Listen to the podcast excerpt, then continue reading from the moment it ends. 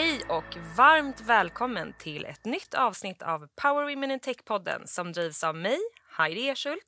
Och mig, Tina Berglund. I den här podden vill vi ta reda på vad som har format, inspirerat och stärkt kvinnorna i techbranschen. Vi samtalar om deras karriärresor, drivkrafter och erfarenheter. Idag har vi chansen att få fördjupa oss i dessa ämnen tillsammans med vår otrolig gäst Aurore Belfrag.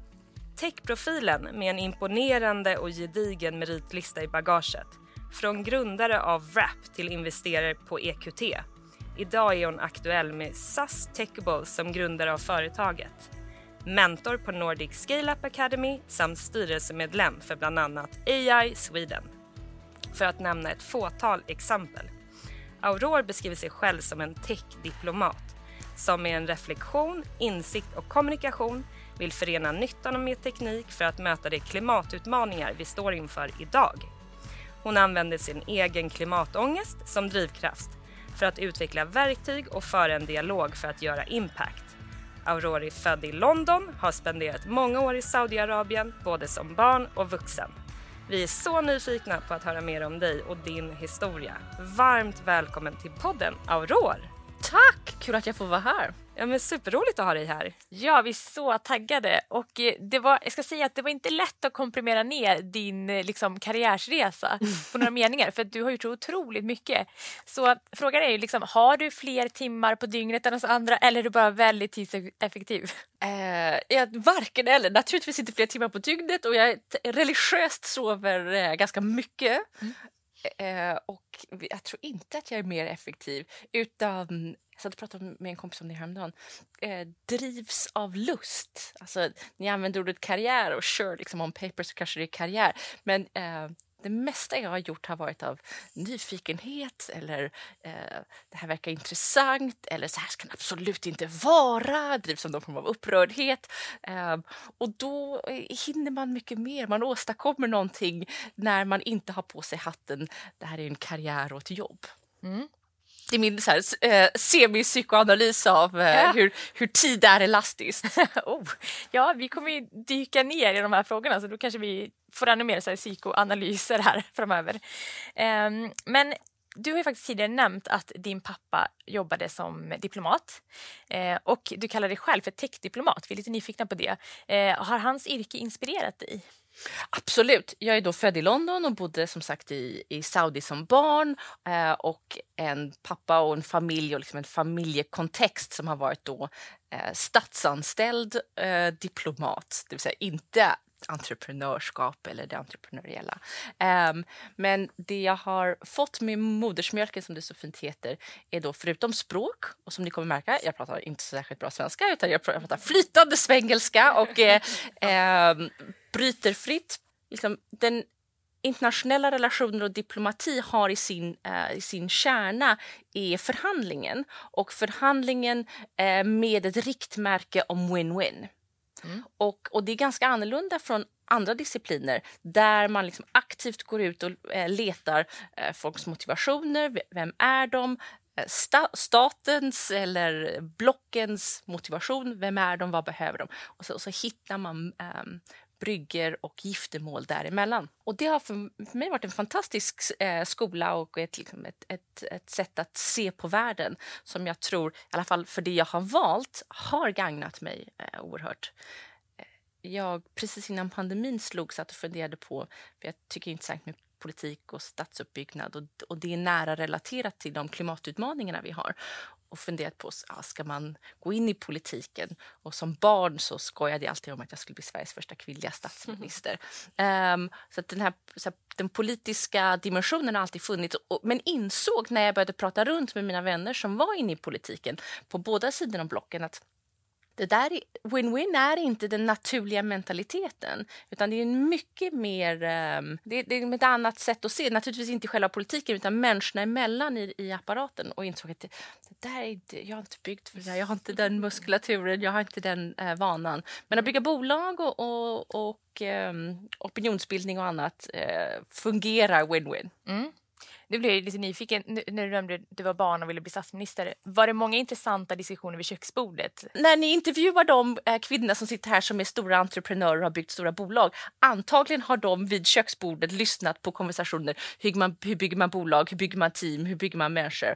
Och, och den ha, hade inte vi, utan vi hade en annan eh, eh liksom, politisk internationella relationer, eh, blocken tycker, väst tycker, eh, kalla kriget och sen så blev det något annat. Men, mm, men ja. ja. Vad spännande. Hade man ju velat sitta med nästan. men eh, ja, eh, skulle du säga då, i och med att vi pratar mycket politik och liknande, eh, skulle du hålla med om att du är värderingsdriven? Jag skulle säga de flesta är värderingsdrivna.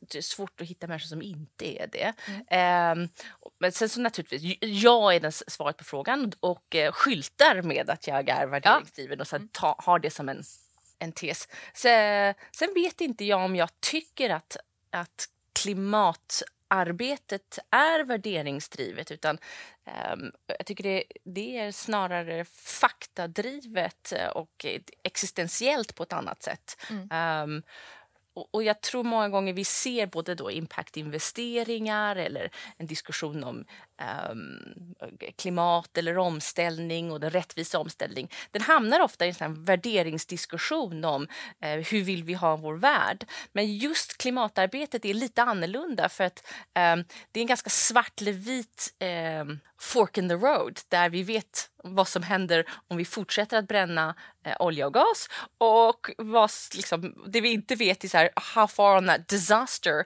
eh, hamnar vi när vi slutar och hur vi slutar, hur det ser ut. Men det är inte värderingsdrivet så mycket som en överlevnad. Mm. Du är ju född och uppvuxen utomlands och jobbat utomlands. Hur viktigt är det att bredda sina referensramar och utforska sin världsbild genom att ta in kunskap eller jobba i andra länder? Jag tror att det är oerhört viktigt för varje enskild persons utvecklingsförmåga och, och få perspektiv. Och det finns två delar. Det ena är att få perspektiv. Aha, så här fungerar det i andra länder och andra kulturer. Um, och ha ifrågasättande av någon form av ens sanningar som man har vuxit upp i vid, vid köksbordet. Um, det är en mognadsprocess och ju tidigare du har det desto liksom, eh, fler verktyg får du i din verktygslåda när du går ut i arbetslivet. Och den andra, kanske mer metadelen av, av perspektiv, det är ju att du då sen bygger en förmåga att dels ifrågasätta dig själv men att eh, vända och vrida på, på utmaningar. Vi pratar eh, om eh, talang innan vi sätter tryckte ja, på play här idag. Ja, men precis. Så här, vi anställ, det, det, gamla sättet att anställa är ju att du har en roll och en uppgift som ska lösas och så hittar du någon som har gjort det förut. Mm. Uh, och jag tror världen långsamt, och det håller ni kanske med om, att världen är långsamt på väg mot uh, problemlösar eh, konstellationer där man kanske har anställning i andra format där man kommer med på en resa under en viss tid för att lösa en viss typ av utmaning. Mm. Och transformationer blir det per se. Det vill mm. säga, vi har både den digitala transformationen just nu men även hållbarhetstransformationer. Vi är på väg någonstans och allting kommer förflytta sig äh, längs vägen. Det vill säga de jobbeskrivningarna eller rollerna som finns nu kommer ju då om sex månader se lite annorlunda ut och ytterligare sex månader se lite annorlunda ut. Det man kan inte alltid anställa folk för Nej. en viss typ av Nej, uppgift utan en förmåga att ta perspektiv och ändra.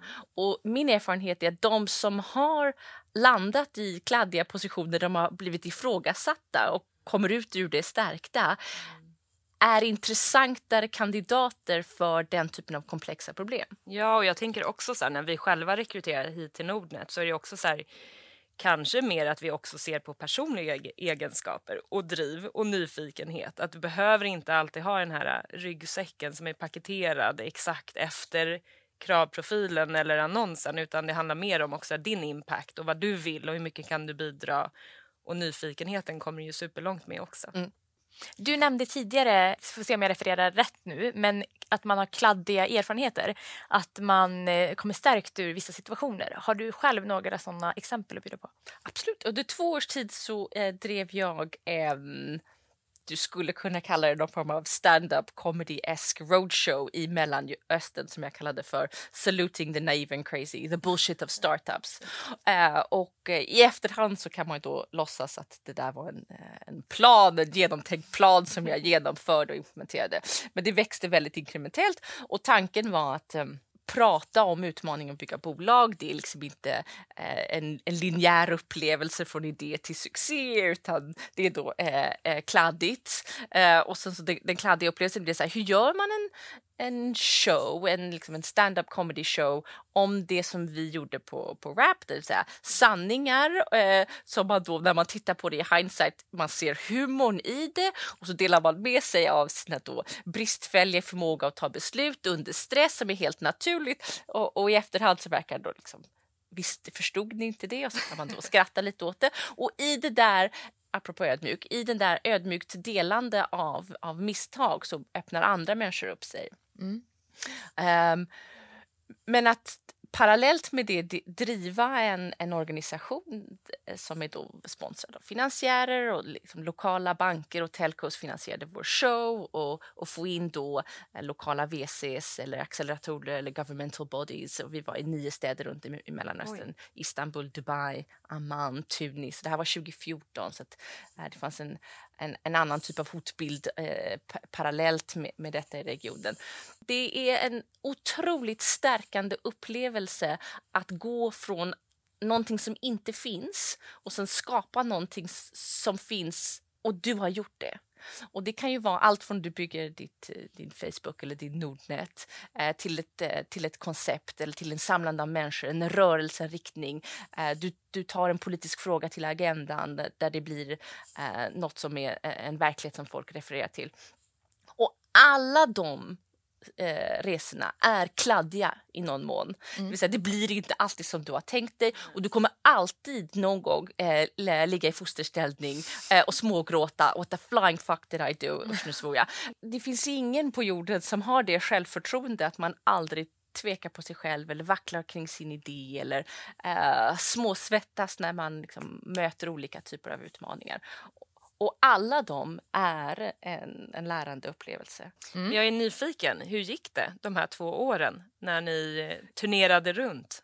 Eh, det finns liksom olika KPIs här på success. Eh, jag hade fantastiskt roligt. Jag lärde mig otroligt mycket.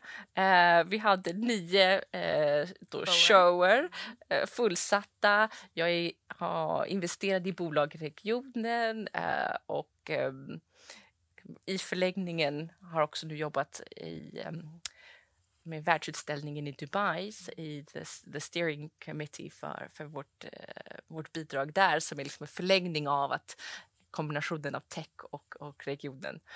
Eh, kunde jag sen pensionera mig och dricka pina colada-drinkar resten av mitt liv av, av den här? Nej, den KPI är liksom... När det mottags skrattades det? Ja, ja, men Det, ja, ja, ja absolut. Ja.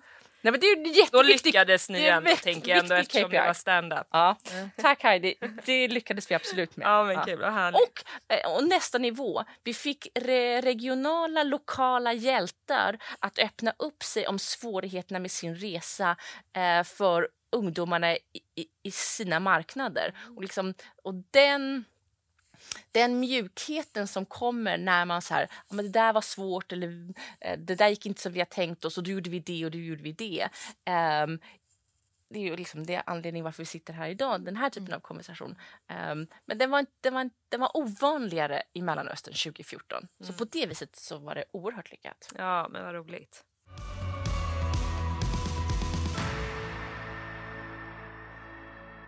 Och det är ju inte någon som har undgått våra klimatutmaningar, om vi ska komma in på det ämnet nu.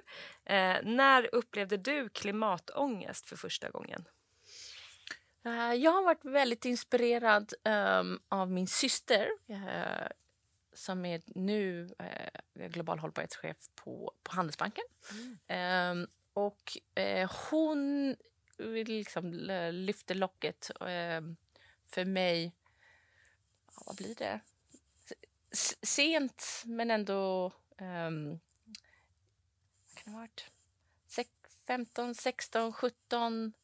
Um, så hon har varit väldigt uh, klimatkunnig och fokuserad tidigare än mig och um, har drillat mig apropå vid frukostbordet. Mm. Så blev det söndagsmiddagarna istället. ja, perfekt.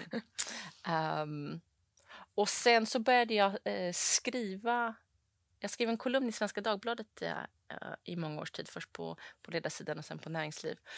Um, och där skrev jag en kolumn 2018, den där riktigt varma sommaren. Um, och det var, dels var det fantastiskt roligt att skriva, jag tycker det är väldigt roligt att skriva. Och, och, och sen så är det väldigt intressant att se så här, reaktioner på olika typer av, av, texter. Och jag skrev mest om tech och AI och eh, säkerhet och AI eller quantum computing och liksom tech, tech, tech, tech, tech, tech, tech. Um, och sen så skrev jag då den här om klimatet. Och så här mothuggen som kom, det gav mig ångest. Mm. Jag trodde att jag skrev ett, liksom ett publikfriande ja, det här måste vi göra. Och, och jag hade liksom förväntat mig något helt annat. Och så bara kom det ut ur the woodworks arga män eh, på sociala medier. Och jag hade inte alls...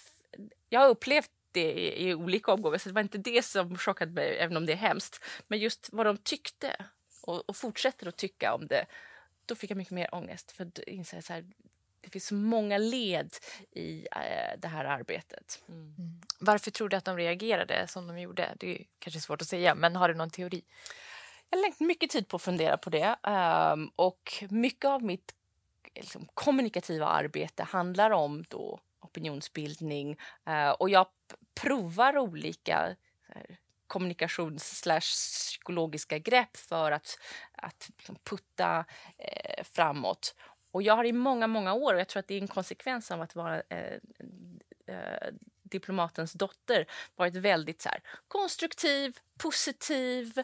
Här finns möjligheterna. Viftar den stora flaggan, lite pompoms. Så här gör vi, det här blir spännande. Det, eh, vi bygger en, ett nytt kapitel i mänsklighetens historia och börjar långsamt, ett, tappa studs i dojan, men två, eh, jag tror att vi, vi är inte riktigt rädda för vad som skulle kunna bli. Vi är mer eh, nervösa för transformationen än för potentiella eh, konsekvenser av det. Och det är så jobbigt att tänka på. Och jag, nu berättar jag vad jag, mina resonemang just nu, jag vet mm. inga svar överhuvudtaget.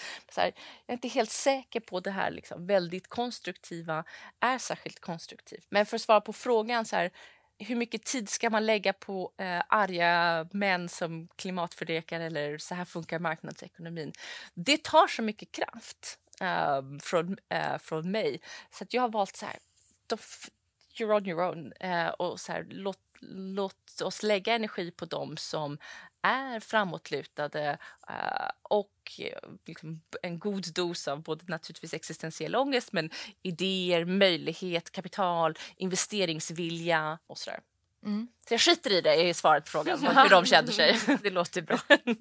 Men det leder mig faktiskt oavkortat till nästa fråga eh, som du egentligen redan har svarat på. Hur gjorde du då för att förvandla din klimatångest till konkreta handlingar? Ja, men den ärliga svaret är väl så här, jag har inte gjort det. Och vi, är inte, ingen av, vi har inte gjort det ordentligt. Mm.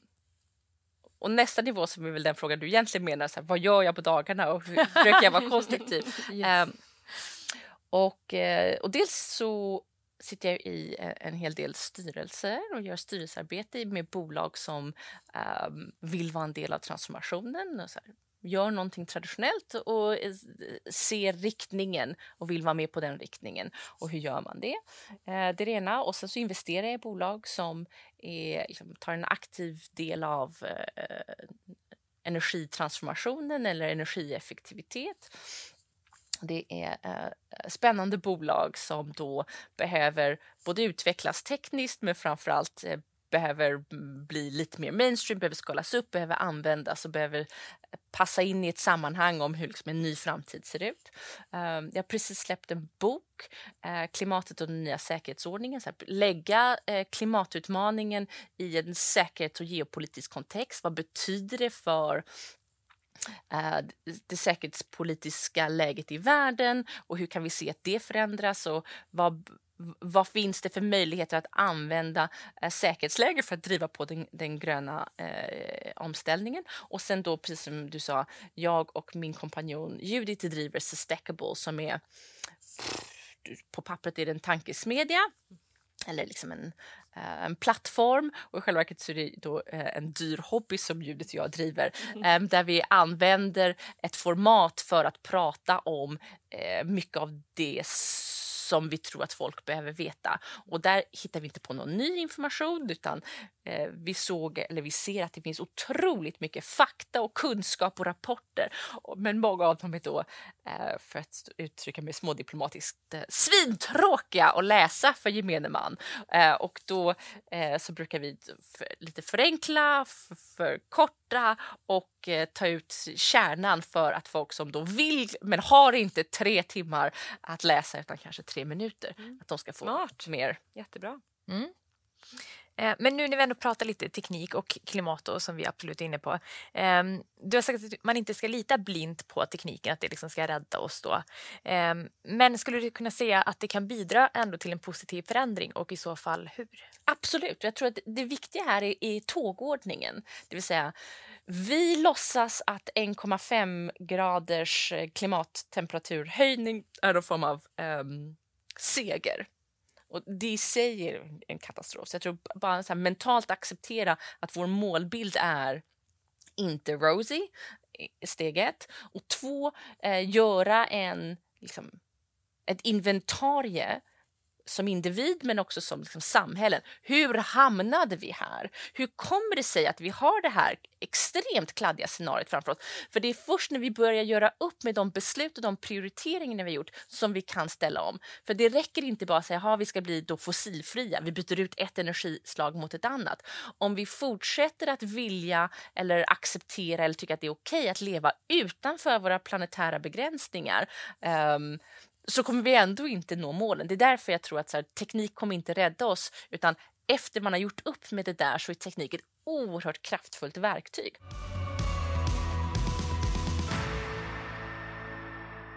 Du är ju styrelsemedlem för AI Sweden.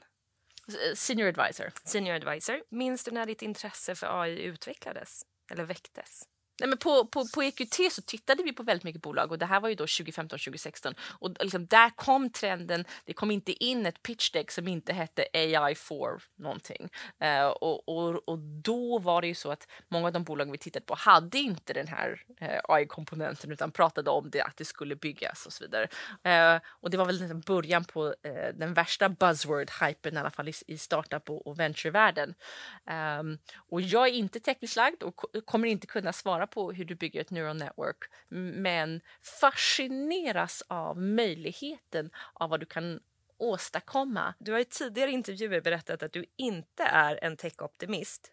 Därför är vi såklart väldigt nyfikna. Vad är din inställning till AI? Teknik är ett verktyg och du måste veta vad du ska ha verktyget till och sen um, och sen kan du börja liksom använda och, och, och vill du bygga en, en Cambridge Analytica och vill du manipulera stora mängder människor till uh, till civil unrest eller uh, skapa rädsla och um, en stormning av eh, Kapitolium så kan du använda de här typerna av, av, verktyg för det. Samtidigt som att vi kan använda eh, AI-verktyg för att förstå stora datamängder när det gäller eh, väder och vind för predikteringar för hur klimatet kommer att se ut och vilka typer av beslut vi måste fatta eller smarta energimål. Så tekniken i sig är varken god eller ond utan eh, det, det handlar om ett, eh, ett ramverk och det är lätt när man går igång på att täcket är spännande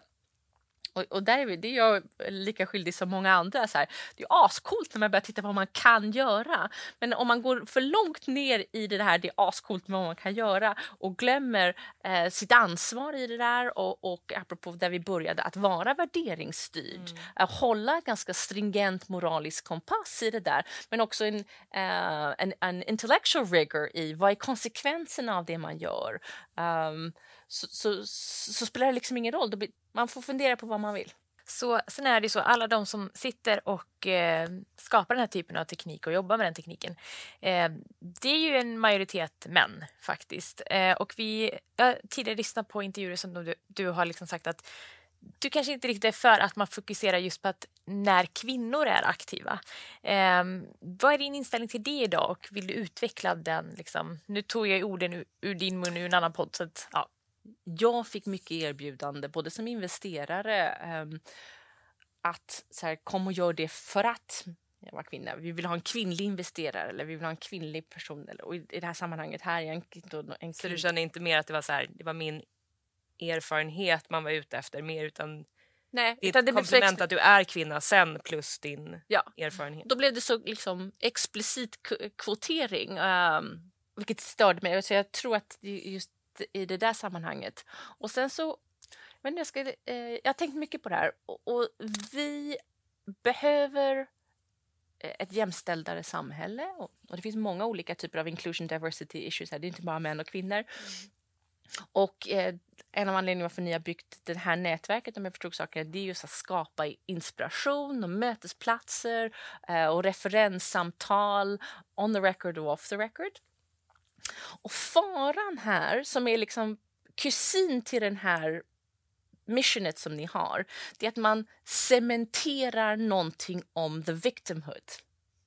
Så att samtidigt som man skapar inspiration och möjligheter så om the underlying truth är att man är förfördelad, man har inte samma plats i samhället och så vidare. Och om man tar den lite för långt så fortsätter den att leva. Den får liksom luft i den här konversationen. Jag berättade om den här resan i Mellanöstern och eh, den touren jag gjorde. Det jag inte sa var att alla entreprenörer på scen var kvinnliga entreprenörer. Men vi skyltade inte med det, vi pratade inte om att det var grejen, utan de bara var det. Och vad som händer när de bara är det versus vi ska, och det är ju bolag efter bolag och det där går lite upp och ner. Eh, vi gör det här för diversity inclusion. Titta på våra kvinnliga chefer eller våra kvinnliga entreprenörer. Jag kan inte riktigt svaret, men jag är orolig för att det finns en um, ett, eh, ett syfte som inte är um, equality-syfte utan ett syfte där ur ett brandingperspektiv se bra ut. Mm, okej, men jag förstår vad du menar. Men för mig så blir det mer så här, både personligen så känner jag så här, det, vi måste hitta, vi, vi kvinnor måste ta mer plats. Mm. Så det kanske mer handlar om det, att vi vill hitta ett forum, en plattform där kvinnor tar mer plats. Mm. För att vi kvinnor kanske inte tar lika mycket plats som män. Vi ifrågasätter oss kanske lite mer än vad män gör. Ja. Eh, vi ifrågasätter vår egen kompetens kanske lite mer än vad män gör. Så det är mer så här, vi ska ta mer plats. Vi måste ta mer plats tillsammans. Vi Mm. måste hålla händerna för att ta mer plats. Så att jag tror att det är mer så här, den stora visionen är så här, vi tillsammans behöver ta plats. Och jag håller med om allt det där. Jag bara, ibland så känner jag att den konversationen kidnappas av eh, vita män som vill se bra ut. Och jag kan inte riktigt sätta fingret på exakt vad det är. Men så jag försöker liksom vara lite försiktig när, när man navigerar det där. Och den andra nivån, och det skrev jag också en, eh, en kolumn om för inte så länge sedan. Vad vill vi uppnå med detta? Och det första eh, lagret på den där löken, det är ju numerärt. Fler kvinnor, eh, eh mer diversity, nya perspektiv som man kan räkna på. Um, och nästa nivå är så här, vad vill vi åstadkomma med det? Och nu är vi tillbaka till kvartssamtalet vi måste ha med oss själva som samhälle. Hur hamnade vi i den här eh, klimatkrisen? Jo, vi har lett världen på ett sätt där vi har eh, valt eh, profit och kapital och tillväxt över eh, planet och planetära begränsningar. Och det är ett ledarskap och en, liksom en, en kultur som har lett till det. Så att jag tycker att i skiftet där vi nu blir eh, jämställdare och more diverse så räcker det inte med, tycker jag, att vi byter ut siffrorna. Utan i det skiftet måste ju komma ett annan sorts ledarskap, andra prioriteringar, ett, andra värderingar för att ta din konversation. Ehm, och det blir nästan viktigare än att man sen kan räkna eh, hudfärg ålder och eh, könsfördelning. Men hur tror du att man ska nå den typen av jämställdhet? Alltså vilka metoder? Ja, jag tycker det är en jättebra fråga. Uh, jag vet faktiskt inte. Jag, jag, jag tror att liksom den här, uh, det finns inga silver bullets. Man måste göra många saker samtidigt. Jag tror att det, det är en kombination av den här typen av sammanslutningar där man säger ja, så här vill vi ha det. Och, um, det som sker i alla typer av förändringar, det börjar med konversationer i olika delar av samhället som liksom långsamt evolverar till någonting. Och, det, är, det är bara i efterhand man kan se vad, hur det blev. Um, och sen tror jag även att man bitvis måste regulatoriskt putta på. Um, och det är väl egentligen, för mig är det Eh, både hållbarhetsarbetet och jämställdhetsarbetet tror jag att man måste göra eh, ett, ett regulatoriskt ramverk så att vi fattar rätt beslut. Så på lunchen idag pratade de om så här, hur snabbt det har gått eh, att svenska män är pappalediga. Jag kommer ihåg när mina kompisar började få barn för liksom 15-20 år sedan. Hur de flesta papporna var så här, ja, men inte för mig. Uh, och på, på två decennium så är det nästan så här, va? Ska du inte ta pappaledigt? What kind of monster are you? Liksom, som en naturlig del liksom, personlighetsutveckling nästan. Och, det har gått ganska snabbt ändå, ett, ett skifte. Och vi tror ju att vi är så bra på de här äh, grejerna. Men, så jag tror man måste putta det. Men jag har inte svarat på frågan. Mm. Ja, men det är okej. Det är ändå spännande att höra dina liksom, argument. Och mm. Du har tidigare varit verksam i Mellanöstern och växte även upp i Saudiarabien som barn. I en intervju tidigare så nämner du att könsfördelningen på ingenjörsutbildningen, majoriteten där är kvinnor.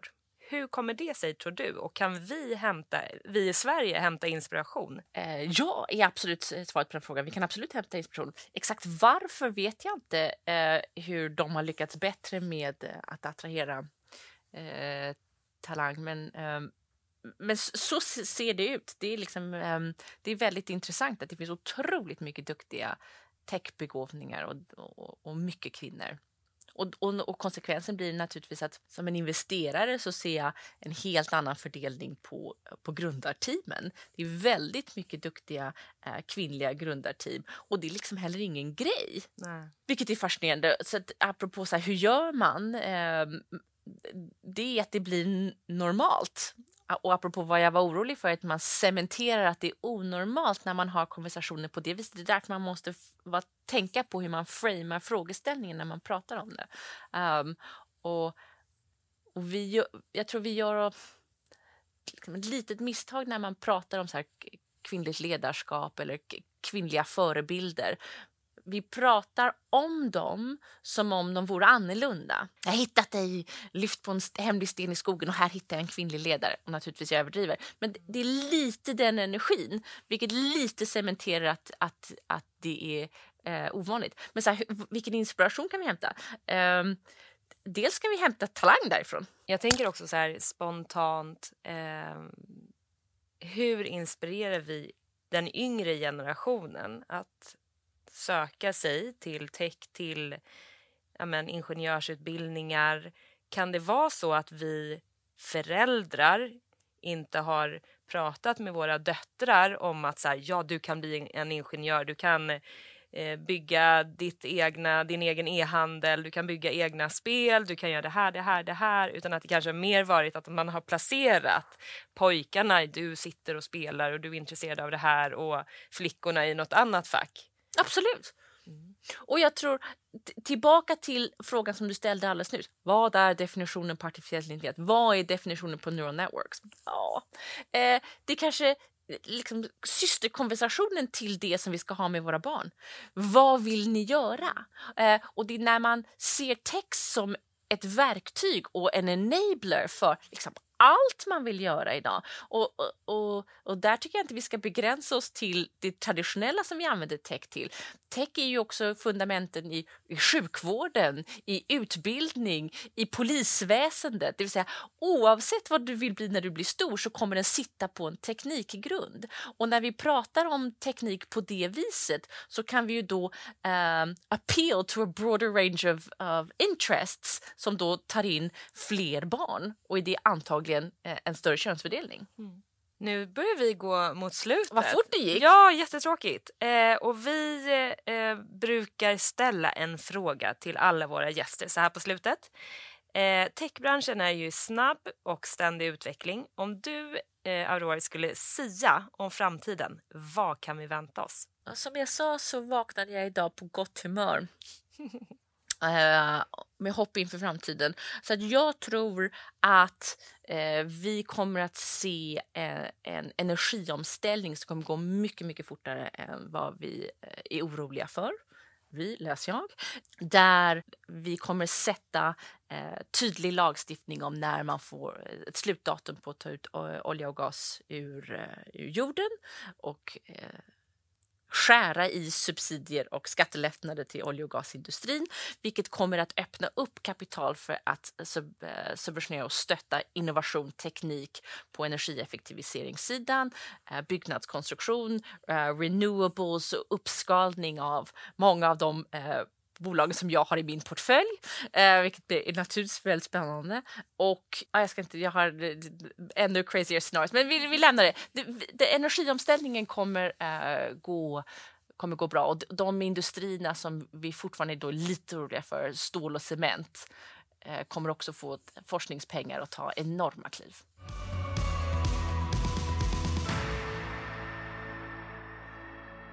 Och i och med då att vi heter Power Women in Tech-podden så har vi några app och eh, teknikfrågor här. Aha. Eh, några snabba.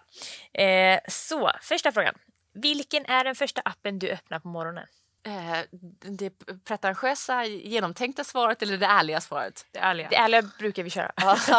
Nej, men jag, eh, jag är en stor TikTok-fan. Mm. Mm. Härligt. Gud, vad härligt. Det är den första. Det har varit mycket så här Hemnet och det har varit någon väderapp och, ja. ja, det har varit lite blandat. TikTok, ja. så roligt. Ja. Mm. Eh, hur mycket skärmtid har du på en dag? Ja, men det vet man ju. Det, det ju men vågar man titta? Telefonen säger det, men det är en notis. Jag har tagit bort dem. Du har tagit bort dem? jag kände att jag vill inte bli. Nej, men fördelen är ju att mejl ingår. Ja, exakt. Mm. Så den kan man, för mig är det mail och typ LinkedIn för det är där ja, jag precis. hänger mycket. Så att med mail och LinkedIn så har jag fyra timmar om dagen eller sånt hopplöst. Ja det var inte så farligt. Nej tycker jag. Fyra timmar om dagen? Ja, vi hade en gäst som hade, vad var det hon sa? Hon hade det var sju eller åtta. Ja det var alltså. Mm. Ja, eh, och vilken app kan du inte vara utan? Nej men så här, jag lever på Whatsapp. Mm. Ja kommunikation, det, det ja. är rimligt. Man, man vill ju ha gemenskapen. Mm kontakter. Eh, och den sista då, en app du vill tipsa om. Ja, men det är nog faktiskt TikTok. Nästan dagligen så pratar jag med vuxna som fortfarande liksom inte som tror att TikTok är massa kids som dansar. Och det finns massa kids som dansar. Och det finns massa, men det är en Matlagning. Jag Matlagning, hittar ju massa inspiration. Barnuppfostran mm. eh, och jag själv går igenom någon form av så spirituell resa. Det är så mycket så yogis som pratar om stjärnan och uh, the quantum field och uh, the metahuman. Uh, så det tycker jag är fascinerande. om vagusnervsystemet och biohacking och allt sånt där. Så det är en underskattad... och sen så är i alla fall som tech, halvtechig och som investerare så är det väldigt fascinerande att se hur kraftfull algoritmen är och följer mina intressen mm. ganska snabbt och också ligger precis före när jag blir uttråkad. Här, när jag kollat på mat ett litet tag så bara, äh, då vill man inte se samma sak en gång till och den förflyttar sig precis innan mig. Det är så spännande. Obehagligt. Ja, spännande och obehagligt. Om du skulle nämna en, en kvinna i techbranschen som du inspireras av och vill hylla, vem skulle det vara? Jag är väldigt in inspirerad av amerikanska Ellen Pau som var eh, investerare på eh, Kleiner Perkins, blev av med jobbet, eh, stämde dem för eh, inequality issues, drev det, vann målet. Och, och jag menar, jag var mm, som outsider bara följer det där och ser och kan lite om hur VC-världen ser ut. Det, det, kan inte varit lätt. Hon är då eh, liksom deras eh, tech-team på, på den VC-firman kan inte varit lätt att driva den frågan i en väldigt hierarkisk, manlig, eh, kapitalstinn eh, värld. Och sen så blev hon eh, vd för, för Reddit och har gjort massa grejer. Och, och, och där sitter hon idag?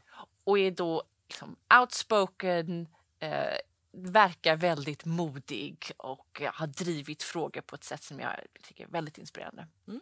Tack. Det var väldigt tråkigt, men det här var absolut sista frågan för oss faktiskt. Tack för att jag fick komma. Ja, nej, men vi är så glada för att du ville vara här och gästa podden och dela med dig av din historia och erfarenheter. Så stort tack, Aurore. Hoppas att du som har lyssnat har haft en lika inspirerande stund som vi har haft. Prenumerera gärna på podden och gå med i vårt nätverk Power Women Tech på LinkedIn för att disk diskutera podden eller för att ta del av de senaste nyheterna. Den här podden är producerad av fintechbolaget Nordnet. Vi heter Tina Berglund och Heidi Ershult. Ta hand om dig och kom ihåg att fortsätta drömma, våga och realisera. Vi hörs snart igen. Hej, hej! Hej då!